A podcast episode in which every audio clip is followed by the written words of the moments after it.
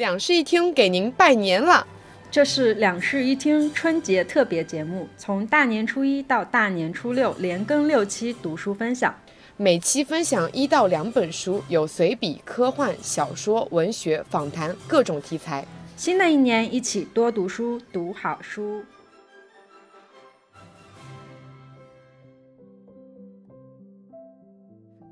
Hello，大家好，欢迎来到新一期的两室一厅，我是陈一日，我是 Sunny。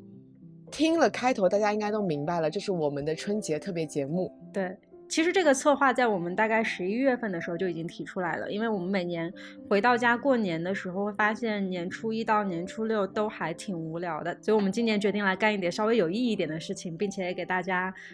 过年的时候能有一点消磨时光的节目，所以我们就决定做一期连更挑战，然后同时也来挑战一下我们自己。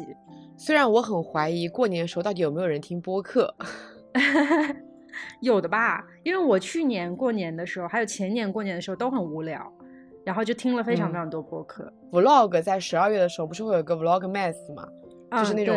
挑战一个月连更，所以我们就想说，呃，要不要复刻这个形式？然后我们就从这个读书节目开始，先来复刻一下，说不定之后这可能成为一个传统，我们会时不时的打了鸡血一样的连更一下。对，以各种不同形式的节目来做系列。呃，我觉得不只是读书，其实连更播客对我们来说也是一种挑战。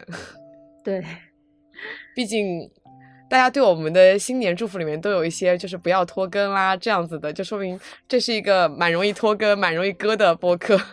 就其实我们这个播客它并不是说真的是录制于初一到初六的，嗯，我们提前录制了，因为考虑到中间有一些。剪辑的时间之类的，对对，然后或者说我们在整个大年初六的过程中会有一些意外的情况发生，所以我们就提前会录制几期，但我们放送时间就是初一到初六。对，然后我们在阅读这一本书的时间也是一天。对，就是挑战还是一天的挑战。对，只是把它前置了一下，所以我们选的书都是相对比较薄，可以在一天之内把这本书阅读完的。大概的阅读时间就是控制在一到三小时。那也没有哈，我有两本书，应该是要在，我觉得应该要五六小时以上的。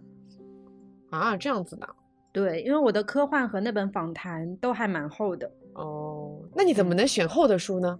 那跟我前面讲的就相悖了。就也没有相悖吧，因为我觉得一天之内可以读完，读完的话，对于我来说就是上午读个三四个小时，然后下午再读个三四个小时。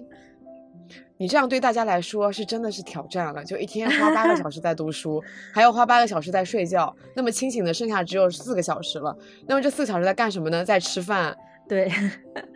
那我就不一样了，我选的书真的都是大概三个小时就能读完的书，除了有一本它可能会比较难读以外，嗯，预告一下，我们还选了一本垃圾文学，听说有五十万字，所以不知道它读起来有多久。好，那我们就正式开始我们的第一期读书节目吧。嗯，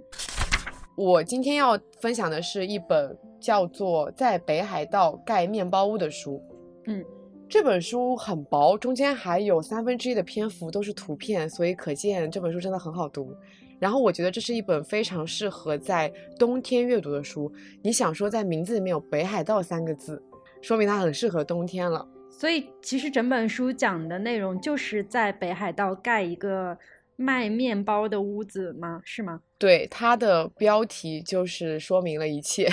哦，好，嗯，它还有一个副标题叫做。建筑家与面包师的书信集，啊，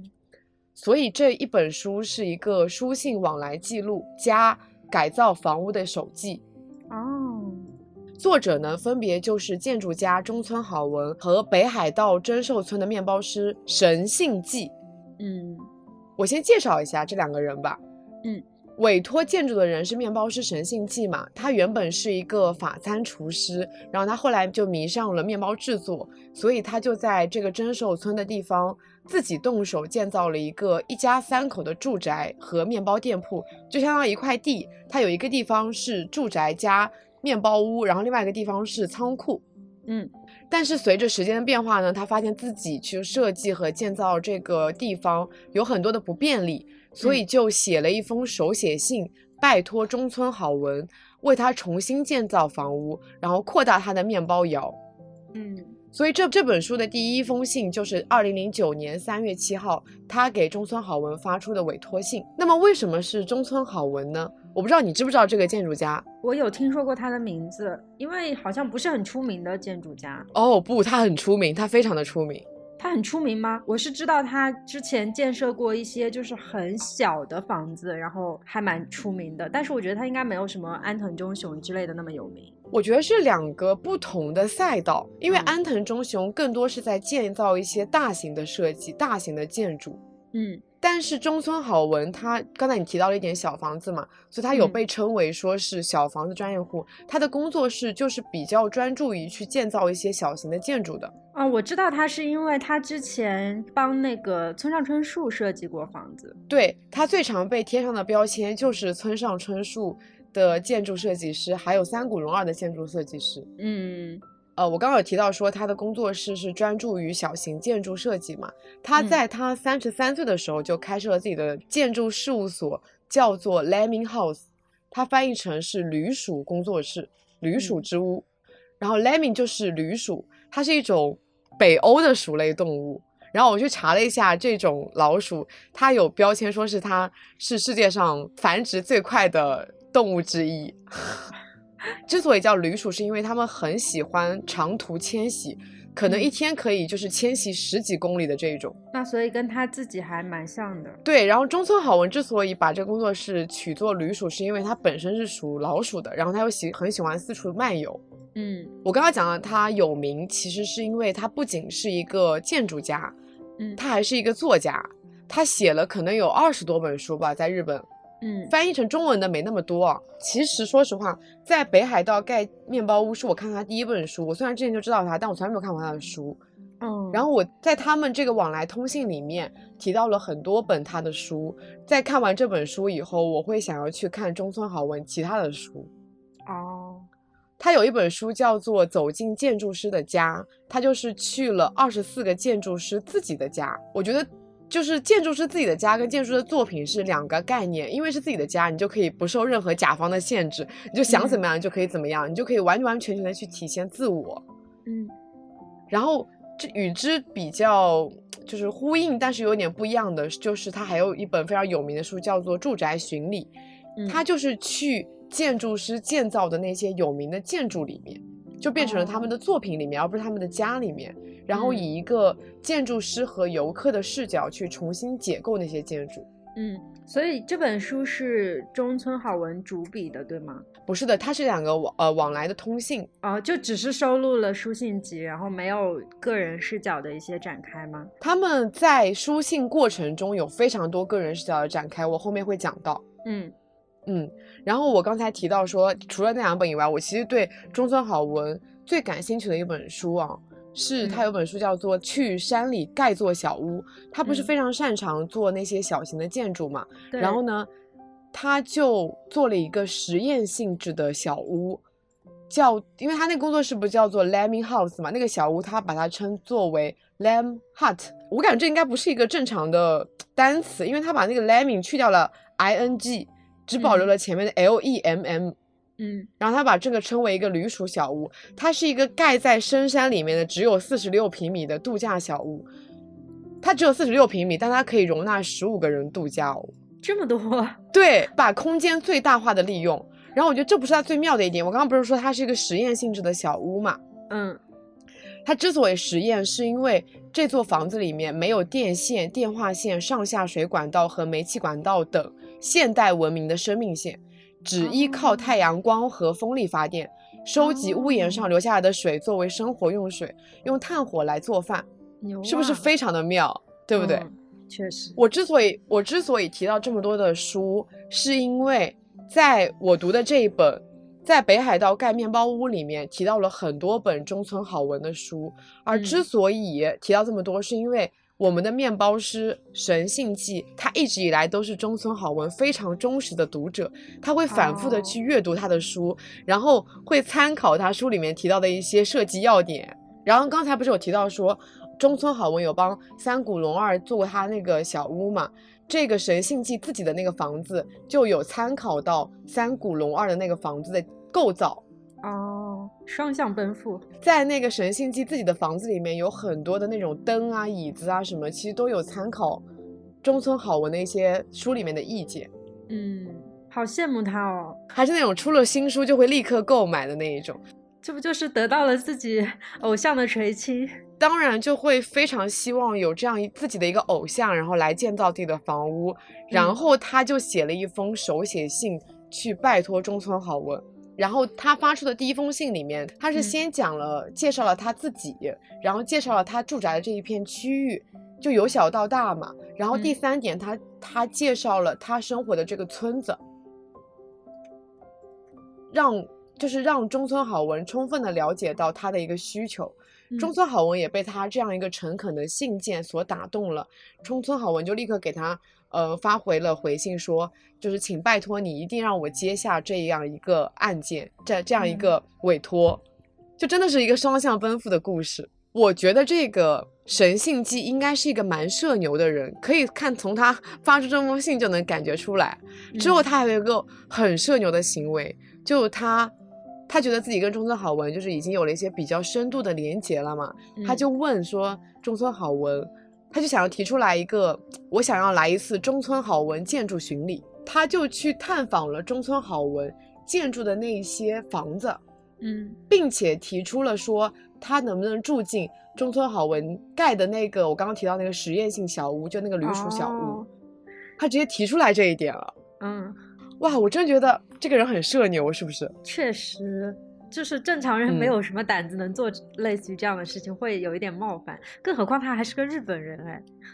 然后他们这个书信里面呢，其实主要就是因为是来往的书信嘛，其实大部分的内容都是围绕着如何去改造他们的房子这样一件事情的。嗯，整一个的改造呢，它并不是说去。新建就并不是说把所有的建筑都重新的拆了，然后在原地上面去重新盖房子，而是选择了改造施工。一方面肯定是有降低成本的考虑嘛，就是那位面包师他虽然提出了这个委托，他们是需要贷款去做这件事情的，没有那么多的钱。然后还有一个原因是，当中村好文去到那个面包屋的时候，他觉得。整一个的建筑，因为常年矗立在风雪中，它已经成为了整个空间的一部分。它很像一个坚韧的劳动者，他就是不想要把它轻易的去毁坏，相当于他是做了很多的保留。他就是虽然他是造一个新的家、新的工作室，但是他保留了很多原有的东西，就是做了最大程度的保留和继承。嗯，里面有两个点是我印象最深刻的。一个点是神信记，就是我们的面包师给建筑家发去信说，他们的那个房子前面有一排的杉树，然后想问说这杉这几棵杉树是不是会妨碍到房子的施工？嗯，就问他说要不要把这几个砍掉？建筑家就回信给他说，我觉得这六棵树一定要保留，因为当他第一次去拜访那个面包屋的时候，他其实有在那个地方迷路。直到看到了那几棵树，就是它是比较高耸的嘛，他从远处就能看到，他觉得是一个非常亮眼的地方，他就顺着那边走了，然后才发现了这个面包屋。他觉得这几棵树已经成为了面包屋的一个名片跟一个标志，嗯，所以他就觉得这六棵树一定要保留。然后还有一个这个建筑，我觉得最大的特点哦，是它继承了本身存在了几十年的仓库的那个柱子，叫大梁。它变成了新建筑的一部分，嗯，一部分是把原有的那个大梁变成了现有的面包窑的顶，就天花板上它做了一个十字架形状的房梁，还有一根大梁是用来放在路边当立柱，用来挂招牌了。其实这个这个设计啊，并不是说一开始就提出来的，而是在他们往来的通信中，因为他们就他们有点像是在谈恋爱，说实话，我觉得，就是。就是在这个生书信中，不是像在提需求跟接受需求这样一个过程，而是在不断的了解彼此什么样的人，哦，想要什么样的东西，就是相互碰撞，然后最后碰出来的作品。对，因为他在整个建筑的手稿我看里面应该有七八版，然后你能嗯感觉到从开始那一版到最后那一版里面，越来越有两个人的风格在，不仅是嗯说建筑家本人的风格，而是也有面包师他们那个家原有的风格在。所以嗯真的，它那个整个建筑是以人为本的。哦，嗯，然后我刚刚不是提到说它那个大梁变成了新的那个面包窑的十字架嘛？嗯之所以会这样子设计，其实是在面包师写的第一封信里面，他就有提到说，以前的面包师在将面包放进面包窑时，会在胸口画一个十字，做一番祈祷，窑里的面包能够膨胀起来，烤得恰到好处。这似乎曾是一件十分神秘的事。其实面包师只是在信里面提到了这样子一个很带过去的一句话，可是嗯这句话就是被建筑师反复的咀嚼，反复的咀嚼，可能在某一刻，然后灵光一现，觉得他这个大梁保留下来可以变成那个十字。他不是一开始就提出来的，而是在改嗯了很多个版本，沟通了很多次以后，突然灵光一现，把那个大梁变成了那个十字。我我晚点可以把那个图片啊放到 show notes 里面，大家就能看到它那个建筑是什么样的，好，真的很像一个教堂，你知道吗？就它我已经在百度上面搜索了这一个 面包屋长什么样子了。是不是很很妙？对，很好看。而且他在提到这个点的时候，他就是立刻给面包师发去了一张明信片。那张明信嗯片上面提到了他这个想法以外，还画了一个手稿的图，就是手稿图里面是有那个十字架的存在，还有他画了面包师正在把面包放进窑里的那一刻的画面。嗯，上面是十字，下面是面包师工作的场景。我觉得那一刻真的好神圣啊！对我还搜到一张这个手稿的实景照片，哎，就是后来他已经建好了以后拍摄的一模一样的图片。对，哦，嗯说起来，这个整个过程之所以有照片的存在啊，是因为好像中间有一个节目组想要去采访那个面包师，然后就通过中村好文去联络了他们，所以其实嗯整个过程都会有一个跟拍摄影师，从开始的建筑到最后的建筑，整个过程都被记录下来了。哦，嗯，好棒。对。然后我刚刚提到那个面包窑，还有让我觉得非常感动的一点，除了那个十字以外哦，嗯就是他说，就中村好文说，呃，一般用来放面包厂产的那个横木上面都会刻一句话嘛，然后他就给给面包师提了一个意见，说能不能刻一句法语？那个法语我嗯不会读，那个法语就是说是顺其自然的意思。他说，因为面包一旦进了面包窑，就只能听天由命了，所以就希望他就给面包一句咒语，就是让它顺其自然的膨胀吧，变好吃吧、那种感觉。我真的觉得中村好文是一个特别有仪式感的人，他会考虑到很多细节的地方，尽管那些细节嗯可能根本除了住在这个房子里面和建筑家本人以外，不会有任何人去在意，可他就会去考虑的。嗯，然后我觉得还有很妙的一点是，除了建造这个房子本身，然后他们会有一个开炉仪式嘛，就是整个房子建造以好以后，我要来开窑，然后就是烤第一炉面包，就会有个开炉仪式。嗯在面包烤制的四十分钟以内，中村好文邀请了他的音乐家朋友来这个空间里面办了一场小小的演奏会。嗯就真的像极了一个真正的教堂，然后在这边做一个礼拜日的祷告。哦，在面包屋做演奏会吗？对，在那个面包窑里面做一个演奏会，然后演奏会的时间刚好就是面包烤制的时间。哦，至于整一个房子是怎么样从一开始到最后的改造，其实它里面会提到一些术语，然后还有很嗯多的照片。我觉得这部分可以留给读者自己去探索，因为那些术语其实我作为一个非建筑家的人，也不是这个房屋里面建住呃居住的人，很难嗯去诠释。它里面放出了很多他的手稿，那它专业性上的东西会很多吗？其实不是很多，嗯，还是以故事为主。对，因为专业性，它会有提到一些改造的想法，因为建筑家需要把这些改造的想法尽可能平时的传达给我们的用户。但是更多术语项的东西，他会在工作室内跟他的伙伴们去说，嗯。他不需要跟他的那个他的委托者去传达那些很专业的术语，所以在这本书里面只能嗯。看到局部的专业的术语，更多的其实是呃，我我要跟你解释说这个空间我要改造成什么样子，以及为什么要嗯。改造成这样子。除了那个我刚刚提到的面包窑做了一个比较大的改动以外，它其实还有很妙的一步是在整个空间里面做了一个走廊。这个走廊的设置呢，其实是面包师他在提到委托的时候，突然提到说他希望在居住的空间跟工作室之间会有一个缓冲地带，然后他又在房子里面做了一个走廊。嗯，这个设计其实非常非常的中村好文，因为在他别的他自己的房子里面好像也有这样一个设计。嗯，整个过程你猜猜看花了多久？就从他提出这个委托信到他竣工大会，一共花了多久？得有个一两年。嗯，差不多。他是二零零九年三月七号发出的第一封信嘛，然后是二零一零年十一月十七日举办了竣工大会。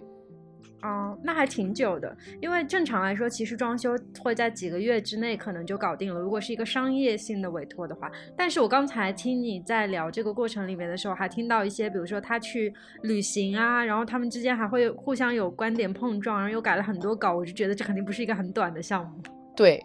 我觉得也有可能是因为它不是一个普通的小型的空间，如果只是一个小型的空间，它可能能发挥的。也没有那么多，就它可能更多是做内部的一个设计，但它因为它是一个完整的大的房子，你得考虑到很多的部件、很多的格局，所以它本身就是一个很长期的项目。其实中间还有一些蛮妙的点，比如说像他们日本好像本身竣工大会的时候会请那种神官来来做那种什么，呃，就类类似于像开房仪式的一样的哦一个仪式。然后一般这种会撒撒米，但是因为他们家是做面包的嘛，他们就撒面包。嗯，就有很多很可爱的插曲。嗯，呃，这本书之所以很好读，包括这房子之所以这么的让人有温暖，是因为这两个人都非常的好。嗯，这两个人，就他们不是说一味的去迁就对方的想法，他们中间可能还有一次就是起了一个蛮大的争执，感觉两个人都是还蛮命的人，就是会。在不断的去优化整个方案，所以其实，在前期提这个完善设计稿的过程都花就花了蛮久的。嗯，在房子真正建造完之后，这个故事还没有结束。嗯，它有个后面最后一个篇章，它叫做施工还在继续。嗯，是因为我刚刚有提到说他们不是有一个仓库嘛，然后那个仓库呢，后面它又被改造成了一个书房和一个旅馆。那个书房我还给你拍了个图片，我说哇，这不就是想象中理想的书房吗？外面一一一大面窗，然后那个窗外面是那种北海道的雪地，你的右边是一大面的墙，墙上面全都是书，然后有舒服的沙发坐在那边，就是一个很简单，但是又很独立、很惬意的空间。嗯，然后很好笑的是，除了书房以外，这个仓库还被改造成了一个旅馆，是因为。他们在整个施工的过程中嘛，他们整个工作室的人会一起过来帮忙，然后每一次这个面包师他都会做一大桌菜用来招待那些工人，嗯。他们就养成了一个蹭吃的习惯，所以后来每一次中村好文来这个附近的时候，他都会想来这边来来到这个村子里面，来到这个面包屋里面来蹭吃蹭住。他就说，那不如把这个仓库再改造成一个旅馆吧，他本人就可以经常来蹭吃和蹭住，所以他本人也支付了一半的费用。就是他们到后期已经成为了很好的朋友了。嗯。那如果说我们有一天去北海道旅行，然后去这个面包屋玩的话，搞不好能碰到中村好文本人。我觉得是的。我跟你讲，我看完这本书，真的非常非常想要去北海道这个房子里面，就去买他们家面包。嗯嗯。然后除了刚才提到那个旅馆，呃，就那个仓库改造以外哦，他们的小孩就他们是一家三口嘛，有一个小孩叫幸太郎，他就是看到他爸爸一直委托中村好文给他建造房子嘛，他说他也想要让，他也想要拜托中村好文，然后他就。然后爸爸说：“那你自己给他写信，跟他跟他讲述说你的想法，你要盖你要建一个什么样的东西。然后他写一张明信片，上面画了一个草稿，跟中村好文说他想要建造一个树屋。所以中村好文也满足了他的要求，嗯，并且哦，他那个树屋的材料是小朋友自己指定的，他就充充分尊重了小朋友意见，说你想要什么样的木材来建造你的树屋，就真的用那个木材去建造了，嗯。”我就觉得整整一个故事，它已经是超脱了建筑本身了，它真的很像是一个存在于童话里的故事，很像存在于一个作家的虚构的一个故事，因为它太温暖了。嗯，像是嗯两个人一起努力造了一个梦这种感觉。最梦幻的一个结果啊，是他其实在开头的时候就提出了，中村好文说，工作室每个月都会收到两批面包，两批来嗯自北海道的面包，是为什么呢？是因为在确定设计稿以后，中村好文跟神信纪提出来说，因为他们工作室的人都是贪吃鬼，所以嗯呢，希望用面包来分期抵用一半的设计费。就是抵一辈子是吗？对对，你说对了，真的就是一辈子。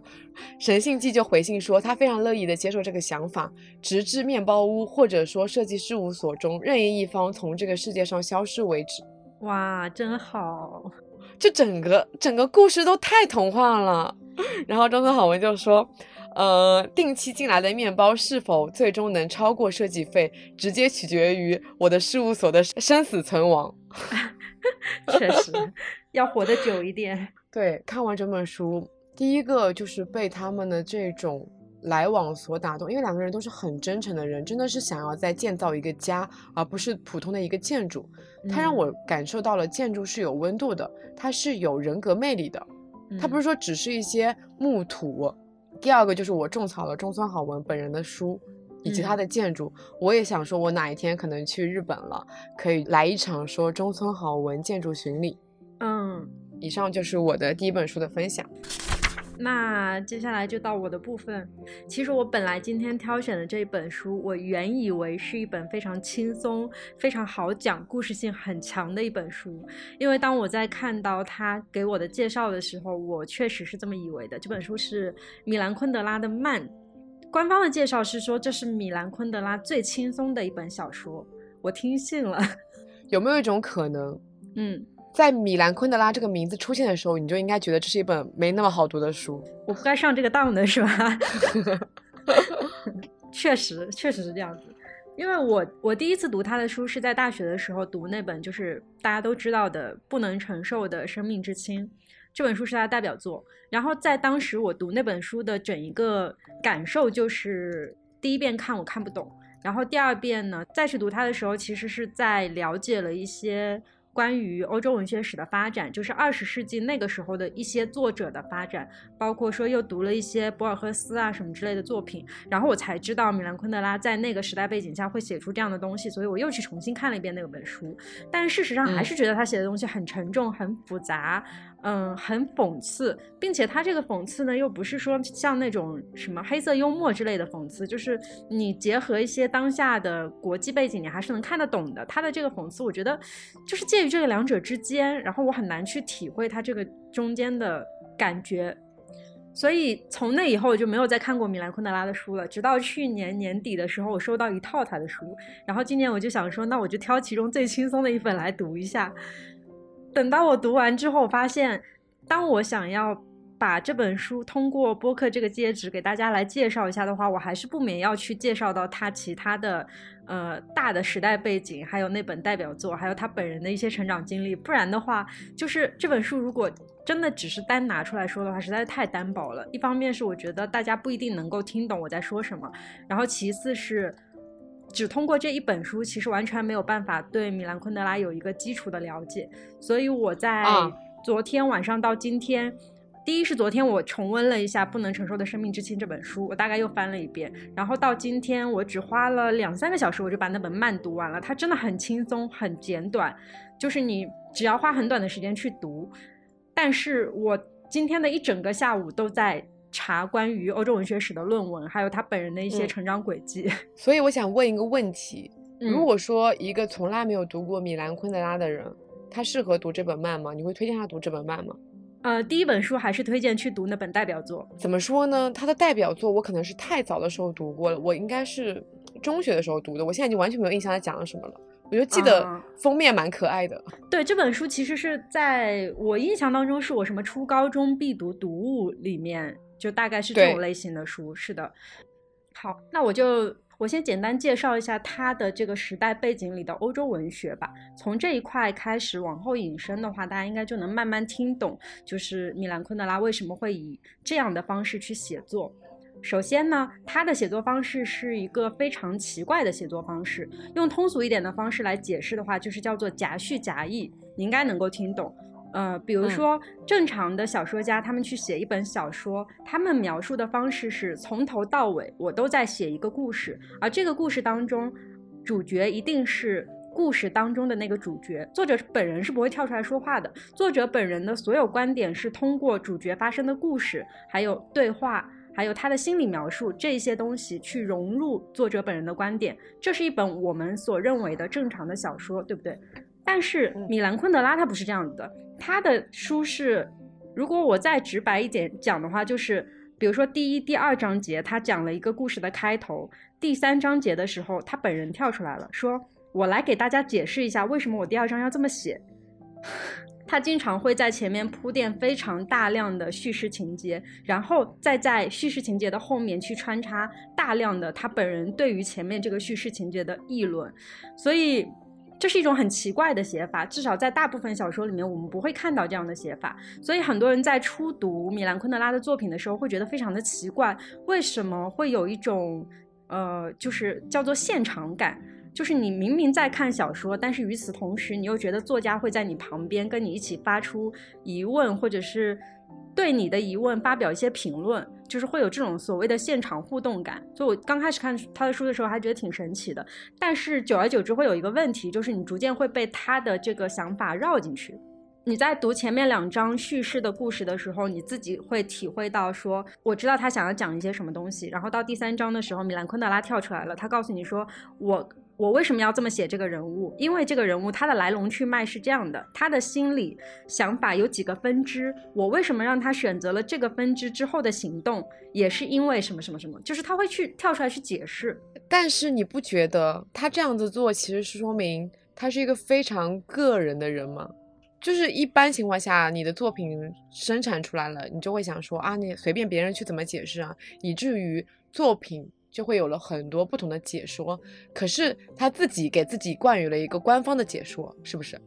倒也没有这么说，就是我觉得你说的有一定道理，但是他的。我觉得他的观点是在于，他希望通过他的这种思考方式，让大家去引发更多其其他的思考。就是比如说我刚才说到的，他会说我的主角他会有三个思想分支嘛。比如说他第呃第一种想法是我要做什么什么，第二种想法是我要做什么什么。但是我让他书里做了第一种想法，那意思就是他还给我们提供了第二、第三种可能性，去让读者想象。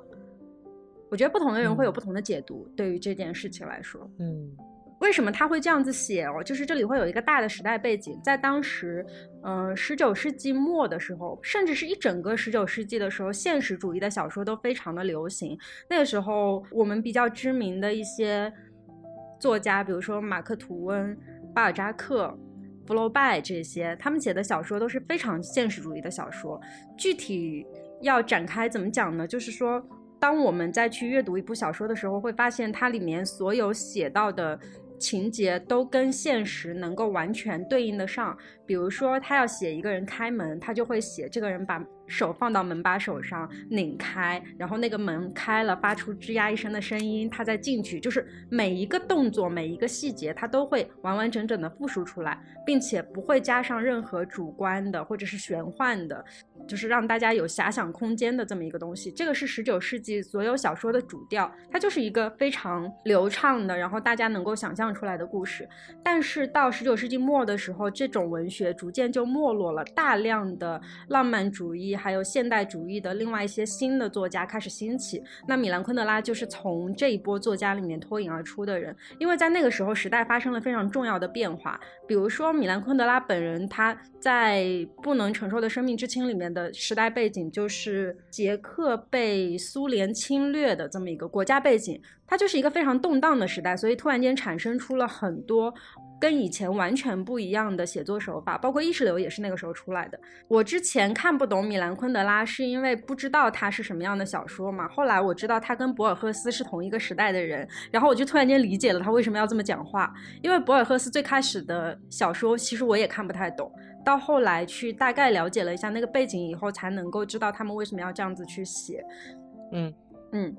然后呢，米兰昆德拉他在去描述这些不同的时代、不同类型的人物故事的时候，他会去同时讲述两种甚至是几种故事，在他的作品里面，历史和现实、真实、虚构这些东西全部都是杂糅在一起的，就是你可以把它拆开，然后又可以把它。拼装拆开来的话，它就是各自独立的小故事，但是你组装起来的话，又是一个很有意思的，叫做复调式小说。这个就是我今天要讲到的《慢》这本小说的整体结构。嗯，这本书我整体看下来，就像是我自己走进了一个房子，然后参与了一场奇怪的闹剧。接下来我要简单给大家介绍一下《慢》这本书讲了什么。嗯，在前面的那些东西铺垫以后，其实就会比较好理解它这本书到底是以一个什么样的方式去呈现的。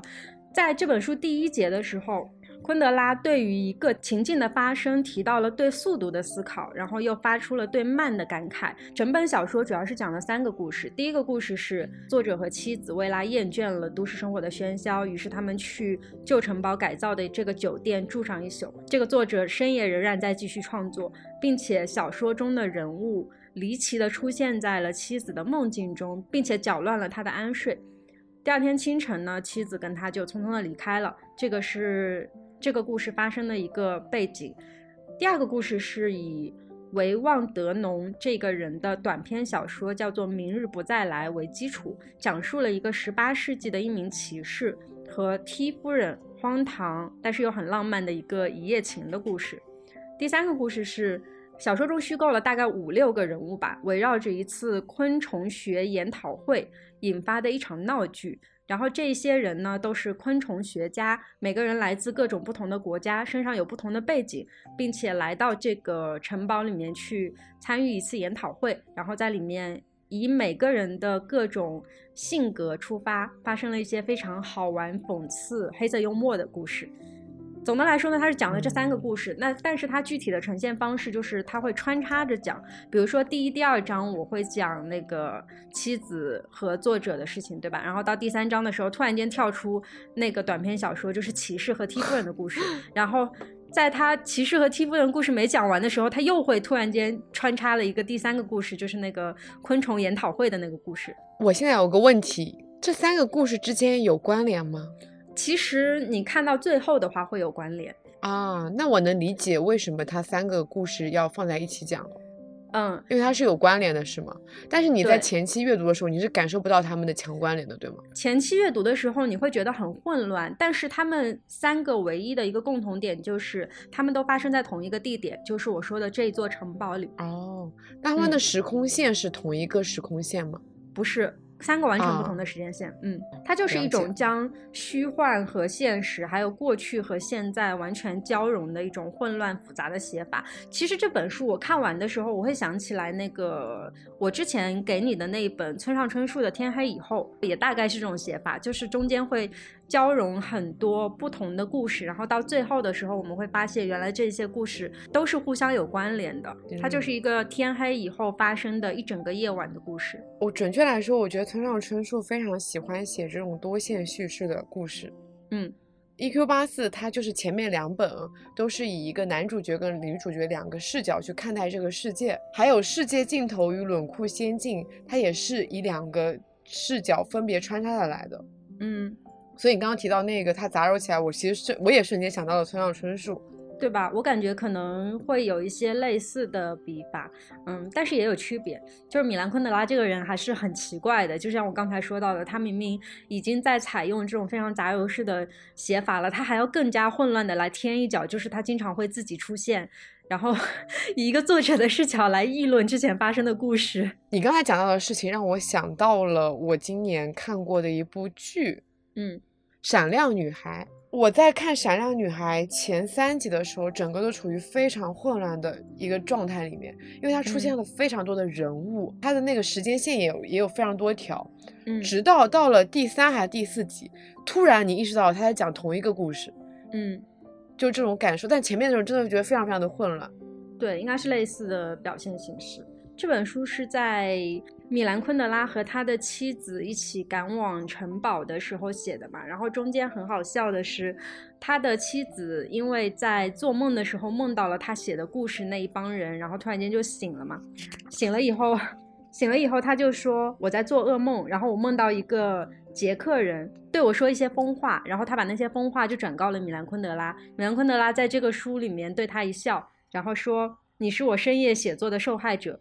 他说你的梦好比是一只垃圾箱，我把写的不太像话的废稿往里面扔。他的妻子这个时候说你胡编些什么？一部小说。然后他说你经常跟我说你要写一部通篇没有正经话的小说，一部逗你一乐的大傻话。我担心这个时刻已经到来了。嗯。就是他这一段话出现在整本书当中的一节，然后前后讲的都是在这个城堡里面发生的昆虫研学的那个故事，就非常的幽默。还有更有意思的是，在这本书的结尾，当他的妻子梦醒的时候，我刚才说到的那个十八世纪的骑士和嗯，后来那个昆虫研学会的那个当中的一个主角，他们在城堡门口相遇了。并且以十八世纪和二十世纪两个不同的视角展开了一段非常荒诞的对话啊，所以他整一个的故事架构其实就是他跟他的妻子来到了这个城堡里面，他然后他的妻子做了一个梦，然后在梦里面把两个故事给串联了起来，是吗？嗯，对的。然后在故事的结尾，他梦醒了，他把这个两，他把这个噩梦传达给了米兰昆德拉，米兰昆德拉就把它写成了这个小说。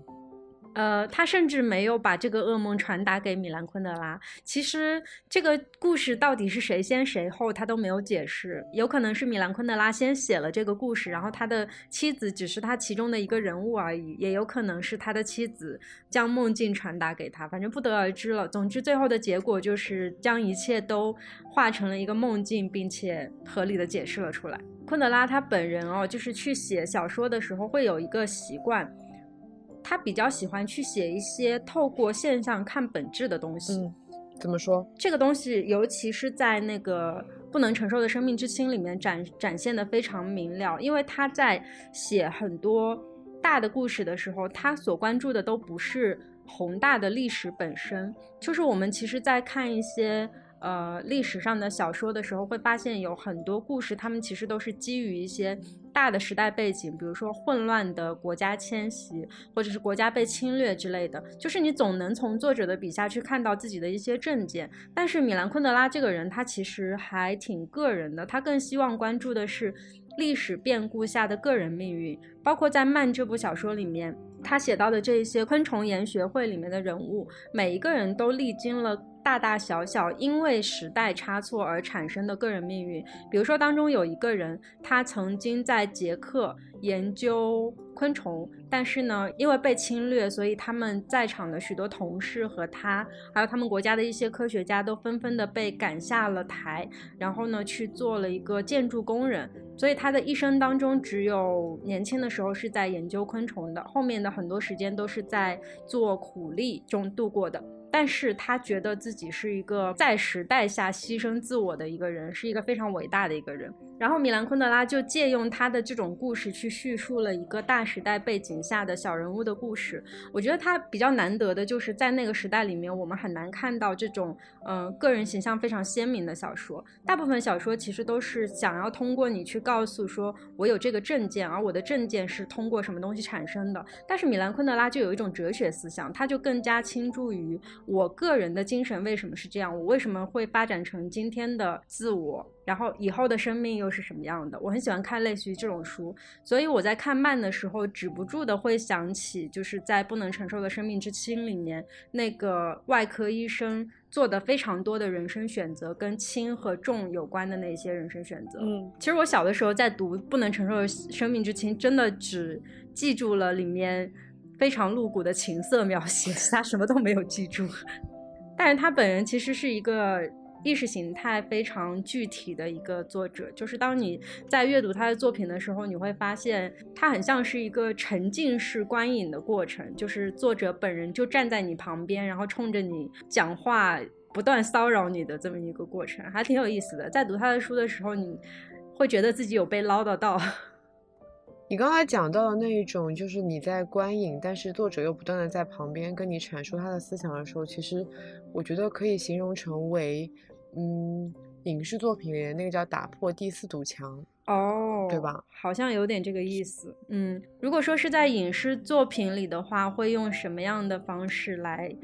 做类似这样的表达。你有看过一个很出名的日英剧叫做《伦敦生活》吗？没有，我听说过，但没有去看。它是这样子的，它其实呢，它的编剧跟它的主演是同一个人。嗯，然后我们的女主角呢，她在一个正常的叙事里面，她会时不时的对着镜头说话。你在看这个电视剧的时候，她突然转过来跟着镜头面对面跟你说，她心里面的内心想法，她就把所有的内心想法。直白的跟你讲出来了，然后突然的又回到了那个他现实生活的场景里面，继续他这段是故事了。你能感受到这种很奇妙的观影体验吗？就是你本来是一个正常的，就如果说我们是一个正常的叙事的话，那我们就是在做以一个旁观者的视角在观看这段故事。可是他不是，他就是拼命的要拉近跟你之间的距离。然后就是在整个正常叙事里面，时不时的出来跟你讲一会儿话，跟你讲我内心是怎么怎么样想的。我其实非常讨厌我身边这个跟我 dating 的男人，然后怎么怎么怎么样。哦，嗯，这就叫打破第四堵墙，就打破了观众跟荧幕之间的那堵墙。嗯，是不是有点类似于像，如果说米兰昆德拉的作品拍成影视作品的话，会是这样子一个效果？可能是哎，哎，我不确定，因为米兰昆德拉他有一部那个他的不能承受的生命之轻，其实是有改编成电影的。搞不好你看过？真的假的？《布拉格之恋》你看过吗？没有。这个就是他那个不能承受的生命之轻改编的。但他在这部电影里面有没有删去他本身的那种作者视角的叙述呢？不知道，因为我没看过。他还是奥斯卡金像奖呢。我觉得他可能把米兰昆德拉带着那种批注式的。给删掉了，他就仅还原了整一个故事。删掉了吧？它应该就是个故事片。对，但是你刚才提到关于慢这个小说，我觉得它还蛮适合去做一个打破第四堵墙的一个处理。对，我觉得这本小说是特别不好拍摄的一本小说，就是尽管说我在看它的时候会有大量的画面感在我脑海里涌现，但是我实在想象不出来它拍会以一个什么样的方式去拍，就和我看那个村上春树的《天黑》以后也觉得它不太好改编的感觉是一样的。嗯，然后这本小说我觉得挺有意思的是，它的主题其实是慢嘛。我刚才一直都没有聊到说他为什么会去写一部呃这样的小说。其实他在第一章里面的时候就已经开始描述说他整本小说的思想起源是什么了。他说缓慢的程度与记忆的浓淡成正比，速度的高低则与遗忘的快慢成正比。这句话是整本书的一个中心的主调。为什么会这么说呢？它前半句缓慢的程度与记忆的浓淡成正比，说的是那个十八世纪骑士的那个故事。因为他们的故事其实非常的简单，他一直在重复的叙述他呃晚上那个故事的细节。一个二十多岁的贵族在一个晚上在戏园子里面看到旁边包厢里有一位夫人，这个呢是跟骑士相爱的伯爵夫人的一个女友。他要求这个骑士在演出之后送他回家，然后这个骑士。对他这样做表示很惊讶，但是呢，还他还是送他回家了。回到家之后，他们在乡下的一座城堡，就是故事发生的这个城堡里面，经过了非常愉快的一个夜晚。然后在这个夜晚里面呢，他们发生了一个一夜情的故事，很简单，就是这么一个故事。可是他在整一个描绘他的过程当中，三番五次的去描绘这个夜晚里面的某一些细节，细节到什么程度呢？就是他们两个人之间不断的试探，不断的相互纠葛的这些。很小的肢体动作，他都有写出来。但是与此同时，他描述的另外一个故事，就是昆虫学家的这个故事，对应的是他后面的这句话，叫做“速度的高低则与遗忘的快慢成正比”。在他描述的昆虫学家的这个故事里面，有大概五六个人，他们一晚上所经历的事情是一场巨大的闹剧，因为每一个人都有一条时间线，每一个人的时间线都承载着这个人。为什么会成为今天到这里来的这个人和他今天晚上发生的一切？你就会觉得自己像在看一个闹哄哄的戏剧，并且到最后的时候，这一些昆虫学家们他们是想要把这个夜晚去遗忘的，因为他们在整场上面发生的事情都太讽刺了，都太快了，所以他们想要把这些事情都遗忘掉。最后，其中的一个主角叫做文森特，他选择了。骑上他的摩托，迅速的、飞快的离开这个场合，而我们的骑士这个时候乘上他的马车，慢悠悠的走了。它是一个快慢的对比，由此引发了他对于快慢的一些人生哲理的遐想，是这样一个故事。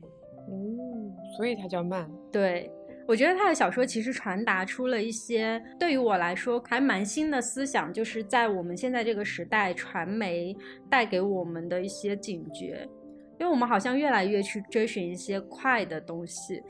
比如说短视频，比如说用几分钟读完一本书之类的，类似于这样的快的形式，让我们在很多迅速的信息里面去了解这个世界，去打开我们的世界观。但是大家都逐渐忽略了，其实这个世界上还有很多慢的，能够让我们感受到世界美好的东西，比如说爱，比如说日常平淡里面很具体的小事，大家都逐渐会去忽略这些东西。嗯，那我们的春节特别节目的第一期差不多就到这儿了。嗯其实呢，在就是因为是你先选的书嘛，我就是为了配合你，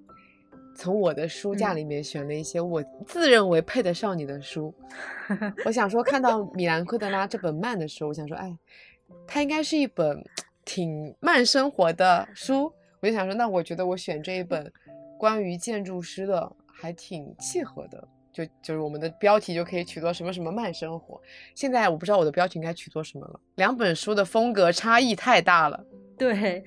嗯，意外的差距太大。我跟你讲，这本书也就是放在今天作为第一本，我想着我就把它读完了，然后能讲。因为我其实当时在读完这本书之后，我的第一个反应就是：天啊，我要怎么给大家讲这本书？我整个人就愣在那里了。你光是要跟大家讲清楚这本书讲了什么样的故事，其实我觉得就挺难的了。对。然后我想着说，如果说这本书我是在第五六天读的话，我可能就直接当场换书。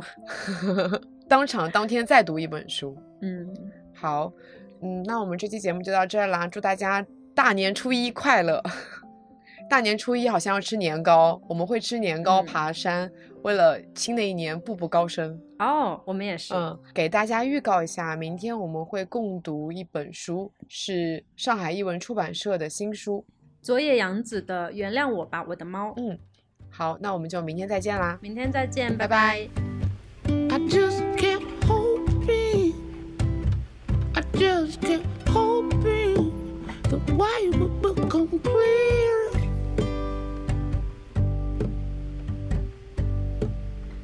I spent all this time trying to play now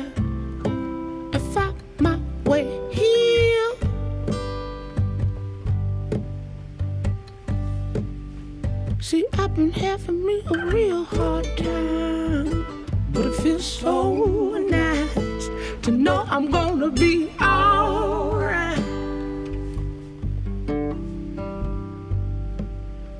So I just kept dreaming. Yeah, I just kept dreaming. It wasn't very hard.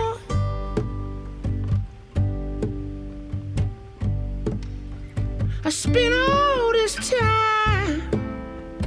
trying to figure out why nobody on my side.